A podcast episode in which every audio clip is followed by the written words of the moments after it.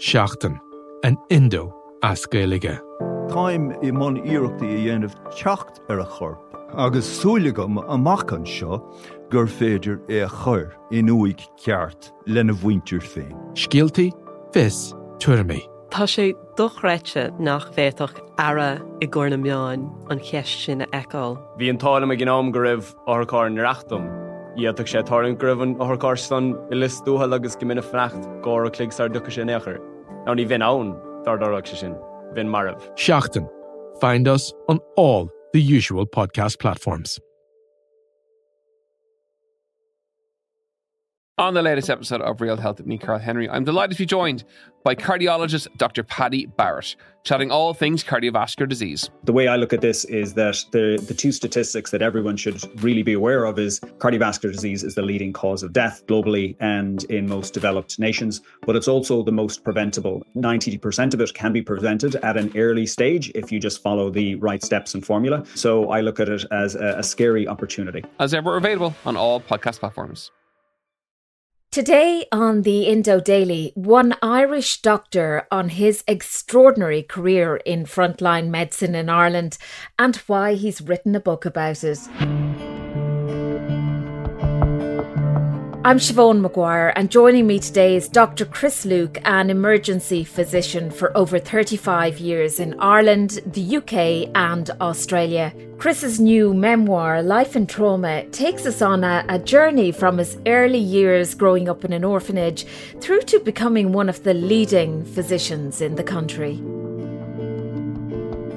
Chris, thank you so much for, for joining me. And I had the pleasure of reading your book over the Christmas. And it's really informative in terms of the, the medical aspects, but it would be kind of remiss of us not to kind of be guided by your own incredible story.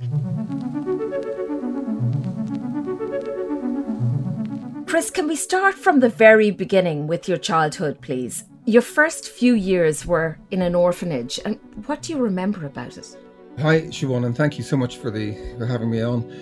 I suppose I've sort of tried to suppress the memories of the orphanage that I started life uh, in uh, for, for most of my life, and much of the, the sort of recollection comes from people like Una Hayes, who was a kind of surrogate mother. Uh, my own mother was a, a single mother who became pregnant in the late 50s in Dublin, and um, I was taken to London to, to, be born, you know, out of sight and out of mind, um, because my father would have been a relatively well-known person uh, in in in Dublin in the in the 1950s, and basically after I came back, my mother went to live with a friend in Stillorgan and Kilmacud in particular, and gave me to a local woman uh, when I was about two weeks old to, to look after her, to look after me rather. And I gathered that th- that didn't work out. So in the end, I was put into the orphanage in St. Philomena's in, in, in Kilmacud. Uh, when I was about six months of age. And I stayed there more or less until I was about six or seven. The details are a bit vague because my mother never talked about the, the, the, the, period in which I was in the orphanage. I think it, it caused her too much pain. Um, and uh, after I came out of the orphanage, I was put into a school in, in, in, in Ballsbridge, St. Conleth's College, which was the sort of perfect place for a, a quirky uh, kid like me. Uh, basically, I was I was effectively an only child, and obviously a bit nervous uh, and and anxious after spending four or five years in an orphanage. Now, as far as I know, I was taken in and out, as many children were. Uh, the, the truth was that uh, many of the orphanages in, in Ireland in those days weren't, in fact, strictly orphanages. They were basically residential institutions for unmarried mothers and their children. Uh, and we all know sort of what went on there. Uh, St. Philomena's, I'm afraid, had a terrible reputation for, for brutality. Uh, and unkindness to, to, to children, and um, you know, I, I think I was blessed, according to Una, I was uh, blessed in that there was a, a young nun who took a fancy to me uh, and minded me very, very carefully uh, until I left. And apparently she also left the order uh, when I was taken out of, of the orphanage when I was about six and a half. And in relation to, to your mother, I mean, regardless of the start you had in life, you have had an incredible relationship with her. Yeah, I, I, I mean, notwithstanding the difficulties we had together, we were kind of a, a, a, duet. We had a duet throughout our lives. She, she died a couple of years ago at the age of 99 and three quarters. And although we had a fairly rocky first 10 to 15 years, uh, we, we were very much reconciled in the end. And she had come to live close to me here in Cork uh, for the last 10 years of her uh, her life. And we were we had become very, very close. I mean, basically, my mother was um, my father's secretary. So there was this sort of um, extramarital affair. My father already had six children and lived in the south side of, of, of Dublin. My mother came from from from Ranelagh, and eh, basically it was, I suppose, a social calamity when she fell pregnant. Um, she was whisked off, as I say, to have me, you know, in in 1959 in London, and then I was, you know, quietly brought back to, to Dublin. She continued to work as a single working mother uh, in the city centre in Guinness and um, you know, as I say, I was put into an, into the so-called orphanage in St. Philomena's because she, she couldn't manage otherwise. But I think as soon as she could do, she took me out of the orphanage. She'd bought a house quite close to the to, to St. Philomena's uh, in Stillorgan in, in, in the Merville estate. And we had, I suppose, we began a, a sort of semi-normal existence in the in the second half of the 1960s.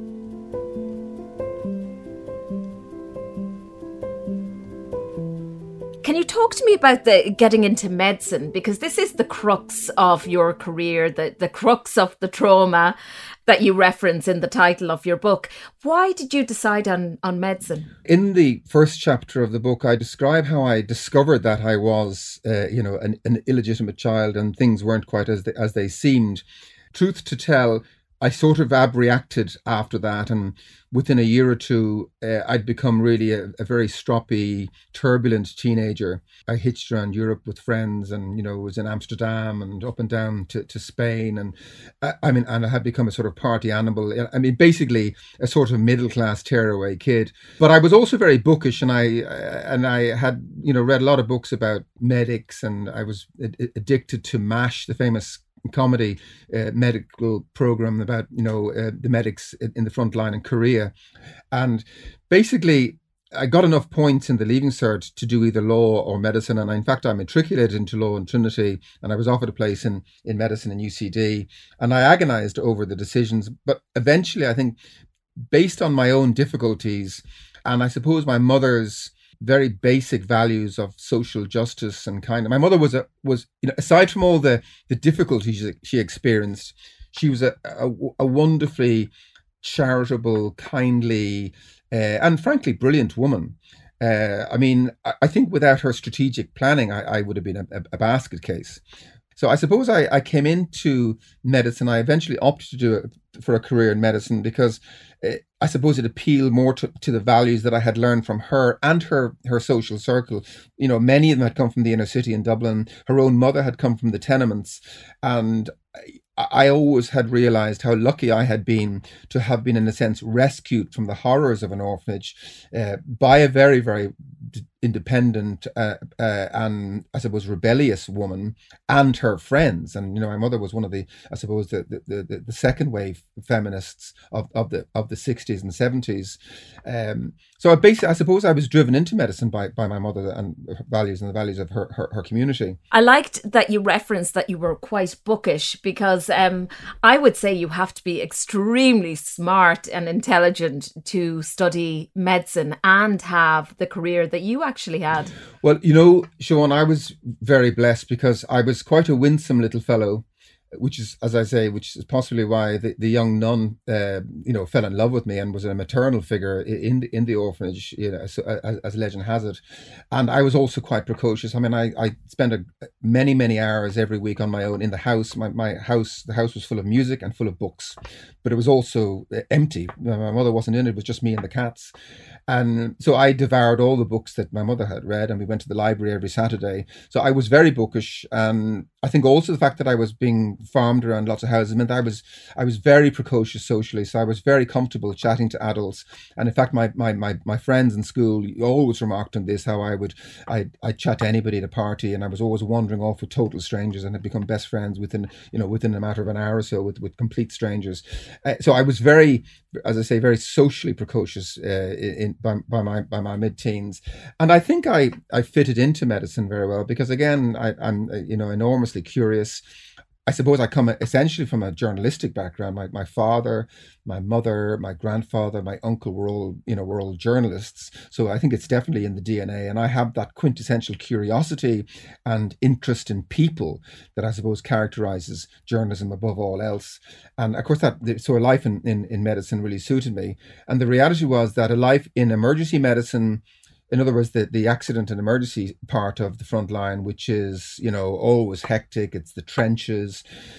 It's a place where, for people, they say if, traditionally, people with very short attention spans, you know, slightly mad and very short attention spans who want action, they want the adrenaline, the dopamine, the quick fix, and then moving on. And that really, really suited me. So I think that's why I stayed in emergency medicine, which of course is also an incredibly exciting part of medicine. You know, we're always driving progress in, in huge parts of medicine like stroke care, heart attack care, trauma care, child care, you, you name it. But emergency physicians and nurses are forever trying to fix things uh, uh in, in, in the system.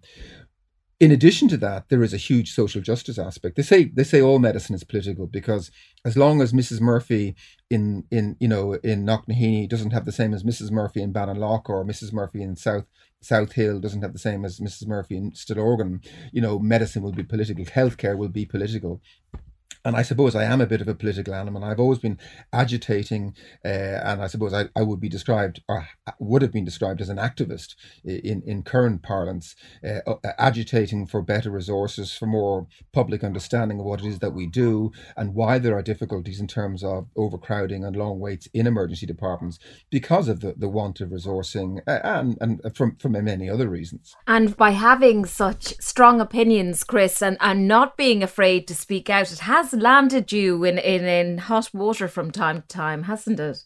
Yeah, without a doubt. I mean, I'm uh, I'm I suppose I'm famously polite in in private uh, and in public. I like to think. I mean, I had that beaten into me. I'm, I, I mean, courtesy is an absolute uh, hallmark of my of my existence. I'm also fundamentally, as I say, a, a, journalist. So I'm very, very, very interested in communications, which I write uh, letters and opinion pieces, and uh, um, I, have I've done a lot of media work over the years. But it's all because I, I I'm I'm battling away for a public understanding and a political understanding of the of the terrible difficulties we face uh, at, at, the front line.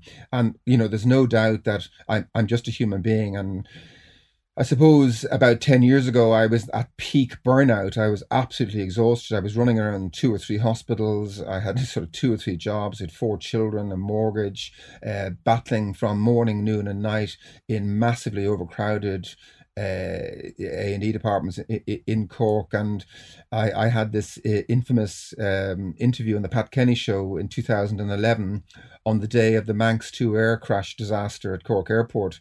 Uh, I'd basically been invited to to contribute to the Pat Kenny show in the Metropole Hotel in Cork that morning, entirely coincidentally, and I was basically sitting on stage about to be interviewed when Pat announced that there had been some reports of a, of a crash or an incident in, in Cork Airport. And of course, I was immediately on edge because you know, um, uh, emergency departments are the hub for major incident responses. You know, if there's an air an air crash or a train crash or a bus crash, you know, it, it, it comes the the response basically comes from the fire service, the ambulance service, and the emergency departments in, in any city.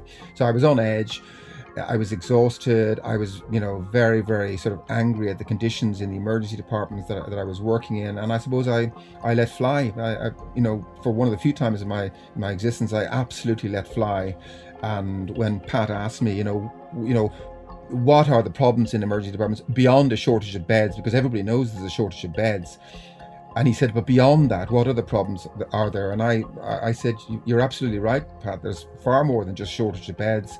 We need more leadership from, for example, senior managers or chief executives. They need to be in the emergency department day in, day out, as they have to be in the NHS, where you know rules have come in that if a patient waits more than four hours in an A&E department, you know there are sanctions against the management, and that had cleared the waits in Britain entirely, uh, almost overnight in, in you know in the early noughties. Uh, I said, you know, we have to stop referring everything and anything or anything and, and everything to the A&E department. You know, we cannot act as an outpatient clinic, as a second opinion service, as a scanning service, as a homelessness, uh, you know, um, sanctuary and so on and so on and so forth. And people just wandering in to get you know their tattoos sorted and so forth because that is the current reality. You know the the, the emergency departments of our hospitals have become have become the sort of single portal of entry to the health service as you know uh, the many of the community access points you know uh, have sort of dwindled and withered and closed. I mean in in in my day in my in my very in my youth as a first year doctor uh, GPs would refer patients from the community directly from their surgery into the wards of, for example, Wexford Hospital. And I'm afraid I, I basically let fly about all that. Uh, I let fly about productivity, you know, the fact that some some locum doctors would see only two or three patients in a whole eight hour shift when when as i said when i was a baby doctor quote unquote what i said when i was a first or second year doctor we would have to see 8 10 16 patients in in in, in, in a similar period of time so anyway between that between the jigs and the reels, uh, I I said my piece, and then, then I rushed off back to CUH to help sort out the major incident, which went you know reasonably well. There was there was there were there was a terrible tragedy at the airport. A lot of people, well, several people lost their lives, but the hospitals had responded well. The, the ambulances, the pre-hospital emergency teams had all responded well. And I had a, an enormously busy day, both in CUH, the main hospital, and then at the Mercy, my other hospital. Uh, and after that, I went to a, a, funeral up in up in Clonmel, or Nenagh rather, and uh, so I had a very very busy evening. And the following day, the world fell in the top of my head. Basically, the the president of the Irish Medical Organisation uh, emailed me and said they've had an unprecedented number of calls complaining about what my, my language and what I'd suggested in terms of you know so you know they, they said suggested that I'd been calling my colleague lazy, which I certainly hadn't been. Uh, I was merely re- reflecting on the difficulty with locums. As a result of the interview, uh, I was I was the subject of, of an onslaught of uh, complaint and abuse, frankly, from some GPs, from some trainees online uh, and my life was made miserable for for quite a few years. Yeah, I mean that must have been awful. Um, I mean, what was what was the working environment like? I mean, you know, were you seen as kind of the anti whistleblower in a sense that you know, were people, did people believe, you know, that the points you were making were fair, that they had to be said, and perhaps didn't like the fact that somebody had stood up and and said these well, things. The, the, the tragedy, Siobhan, is that I have yet to meet a non medical person in Ireland in the last 11 years who doesn't agree 100% with what I'm saying, with all the points I've made. And in addition, the other big point I'd been making at the time was that I, I, I'm beginning to believe that every medical graduate in Ireland should do six or 12 months in the front line in, in Ireland, in the health service front line, whether it's general practice or the emergency department or even community psychiatry, because of the shortages of staff. It's so difficult. Um, and I have done a very great deal to encourage them, to train them, to improve their terms and conditions. I've, I've, I've helped to build new emergency departments. I've built education centres. I've created training courses that are regarded, have been regarded as state of the art. But the problem was that for the last 10 or 15 years, many first year doctors are not you know not working in our service. They're going straight down under to australia or new zealand. And many of them then spend a year or two or three before they come back. And my difficulty is that i think um, you need first year doctors in emergency departments because you need their energy. And one of the points that uh, really i found very crushing was that young people in any walk of life need to understand that older people need them around. And older doctors and older nurses need student nurses and student doctors or young, you know, young nurses and young doctors around them because they they they rely on their energy and their enthusiasm. And for me, the ideal working place is where you have the expertise of, of the experience and the older veterans combined with the energy and the enthusiasm of the youngsters but that was something that was lost in in in in, in the outcry, uh, and mean even though I, I refined my suggestion, I suggested that well maybe if people if maybe if we waive the HPAT, you know, the, the wretched HPAT test to get into medicine in Ireland for those who agree to sign up at the other end for six months or 12 months, that that, that might work. And I still suggest that. And I still think that somehow we're going to have to work out a way of getting more young graduates into our A&E departments and other parts of the front line because, frankly, the, the shortage of, of, of medical and nursing staff is probably the, the greatest problem that the health service faces. And of course, we're seeing it, the, it writ large now with the with the COVID related shortages of staff, and we're, we're seeing, in a sense, a, a, sudden acute amplification of the thing I've been talking about for the past twenty five years. And so, when we look back, say at the, the last ten years since since you know that you did that interview, Chris, and then you retired early, um, you did return back into uh, your field during the pandemic. And how was that for you? So when I went back to the Mercy last year for a few months in in in the midst of the first wave of of, of COVID, um, it was it was wonderful because I had kind of slunk off after thirty five years of practice in the front line. I'm feeling a little bit humiliated, feeling frankly defeated by by the system, and feeling that I had let people down. You know, because uh, you know, guilt is a is I suppose is is a, is a major feature of of uh, you know, I suppose of, of medical perfectionism. And uh, it, it, was wonderful to go back. I mean, the warmth uh, and affection of the welcome I got back in the Mercy Hospital uh, and the, the smiles and the just the enthusiastic camaraderie was was was really a joy, and it was really an antidote to the sort of crushing disappointment I had experienced a year or two previously when I'd had to when I'd had to leave. So it, it was wonderful, uh, and it reminded me that you know when you know when you're not burnt out and when you're not exhausted that it really is a wonderful existence. It is a really a wonderful battle that that you know the, the medics and the nurses and the radiologists and the radiographers and all the other staff are, are conducting in the health service frontline. It's something, and frankly, which i I'm I'm you know I'm quietly proud.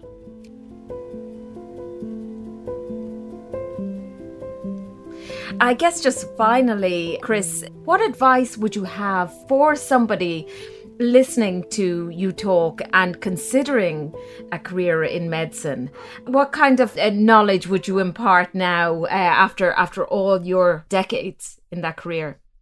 Well, paradoxically, although I have, I suppose, described my own failings. Uh, you know, timing is everything. And when I started in a career in emergency medicine, it was a brand new type of specialty. You know, in the in the in the seventies and eighties. And when I came back from the NHS back in 1999, there were only about a dozen consultants. Now there are close to 100, I think, uh, and many, many um, trainees who are training in emergency medicine.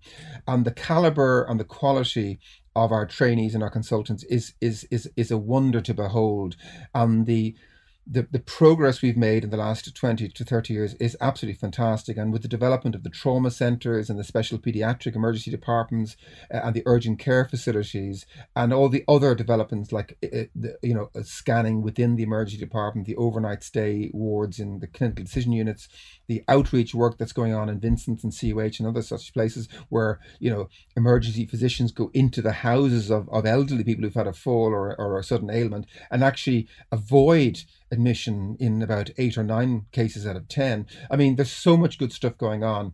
So basically, I would say my problem was that I, you know, I, the, my, the timing wasn't great. Uh, and I was one of the last consultants who ended up having to work in three hospitals rather than in one. It's hard enough to work in one, never mind three, and that that that that really was the kind of killer blow having to work in three. I think. So now, I think it's the ideal specialty for people who are full of energy, full of ambition, who have perhaps perhaps a, a streak of the social justice warrior in them, people who want to fix things quickly, people who have curiosity in spades, uh, and people, as I say, who have a natural kind of good Samaritan with, with, within them. It's a, it's a very, very exciting field uh, of nursing and medical care, and I couldn't recommend it more highly.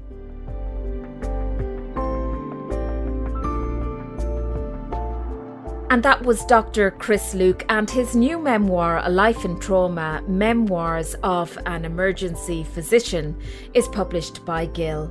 I'm Siobhan Maguire, and today's episode was presented and produced by myself, researched by Tabitha Monaghan, with sound design by Gavin Hennessy. You can follow the Indo Daily wherever you get your podcasts.